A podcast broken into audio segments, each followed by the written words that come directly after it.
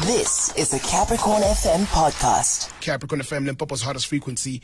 And you're still rocking with the best. If you just joined us, welcome to it. It is the Capricorn Adventure with your side chick's favorite DJ. My name is King Bash, Abuti Winterstock himself. And diving straight into it, we're heading into the Capricorn Adventure motoring motoring experience with Edwin Naidu, right? And a big welcome back to Edwin Naidu after his trip to Port Al uh, Edward, rather, in the KwaZulu Natal South Coast, talking about the fifth generation Jeep Grand Cherokee launched in the Waterberg region earlier this week. A mighty awesome vehicle with all the bells and trinkets. We find out um, about Edwards, the tip of the week, and the hot jam of the week. I actually have the brother on the line right now. Hello, Edwin. Good afternoon, King Bash. Good to talk to you. Man, it's really, Well, really first time, eh? Yeah, no, first time ever. It's really a pleasure to finally be involved um, with you, Edwin. I mean, I've been listening to you, um, and now finally Thank I'm you. here on the driver's seat, if I may say so myself. But how are you this afternoon, Edwin? No, been good, been good. It's just, you know, I have the problem that all of South Africa has. We didn't have lights for like three days. Yo.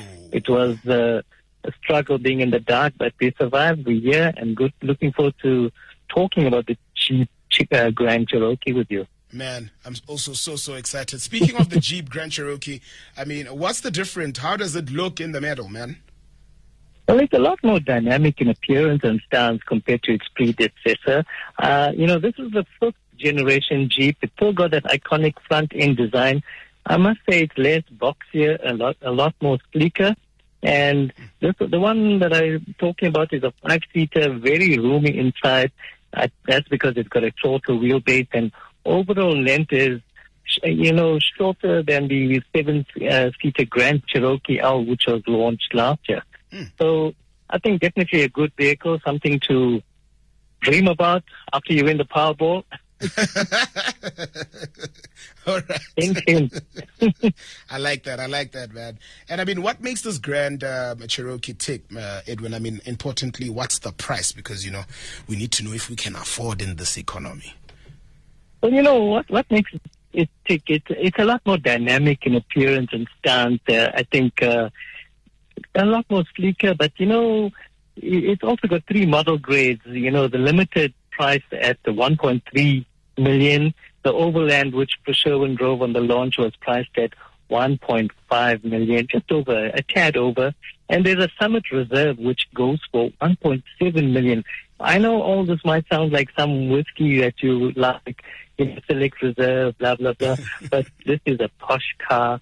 And the difference between the model, you know, grade is standard equipment, but even the least expensive model is rich in features. They all have the same engine platform, which is a 3.6 liter V6 petrol, incorporating an 8-speed automatic trans- uh, transmission. Unfortunately, there's no diesel or V8 as, you know, before. Oh, okay. And I mean, I heard you speaking about, you know, um, the other competitors. But speaking of that, who are these competitors, and what do they what do they expect on the sales front, given this price tag? I heard you mention 1.4. There's another one for 1.7. So, what is the expectation? Well, you know, they sold something like a million Jeep in the country last year, I believe, and uh, they're expecting this to do well. People seem to have money.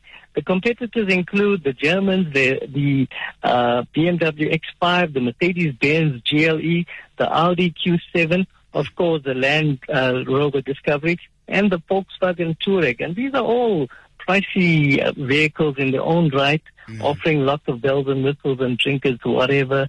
But I think uh, the Grand uh, Jeep Grand Cherokee is definitely going to get the cat among the pigeons and give them a run for their tires. You know, it's it's crazy that I've never really been a Jeep Cherokee lover at all. I think I need to check it out. You know. Definitely. All right. Your bucket list I mean, it's one of the yes. I was about to say. I mean, I've never really been an off-road kind of uh, big kind of uh, car guy. Yet I am a big guy. It's really, really awkward, you know. But anyway, we move on. And um, speaking of this week, man, no GP this week. We pick up on the race in Imola next week, Friday, as we sign off your eye on the Jeep Grand Cherokee. Do share a hot tip before your jam of the week, please. Well, you know, with the 80 songstress, she's still going strong. And in Sade. She turned 60. She sang, You need to be a smooth operator. So we're talking about being a smooth operator, which is handling your steering and brakes with care. Steer firmly but gradually. You know, avoid harsh movements on the road because an aware an increased awareness means that you can brake earlier and with a smoother motion. And on that note, our song of the week is Nike featuring DJ Maphorisa, Mandipa 808, Pika RSA, and Tyron G. Have a good weekend. I'm telling you, you really know your music. I'm so excited. That's actually my current favorite track right now. But Edwin, numero uno, eh? I'm telling you, what a winner. Um, it was a great pleasure to finally meet you and be uh, with you on the show. I'll catch you again next week, Friday. All the best, King Bash. Thank you. Thank you so much. And that was Edwin Naidu. Catch him on Twitter at Edwin underscore Naidu or catch us uh, next week. That was a Capricorn FM podcast. For more podcasts, visit capricornfm.co.za.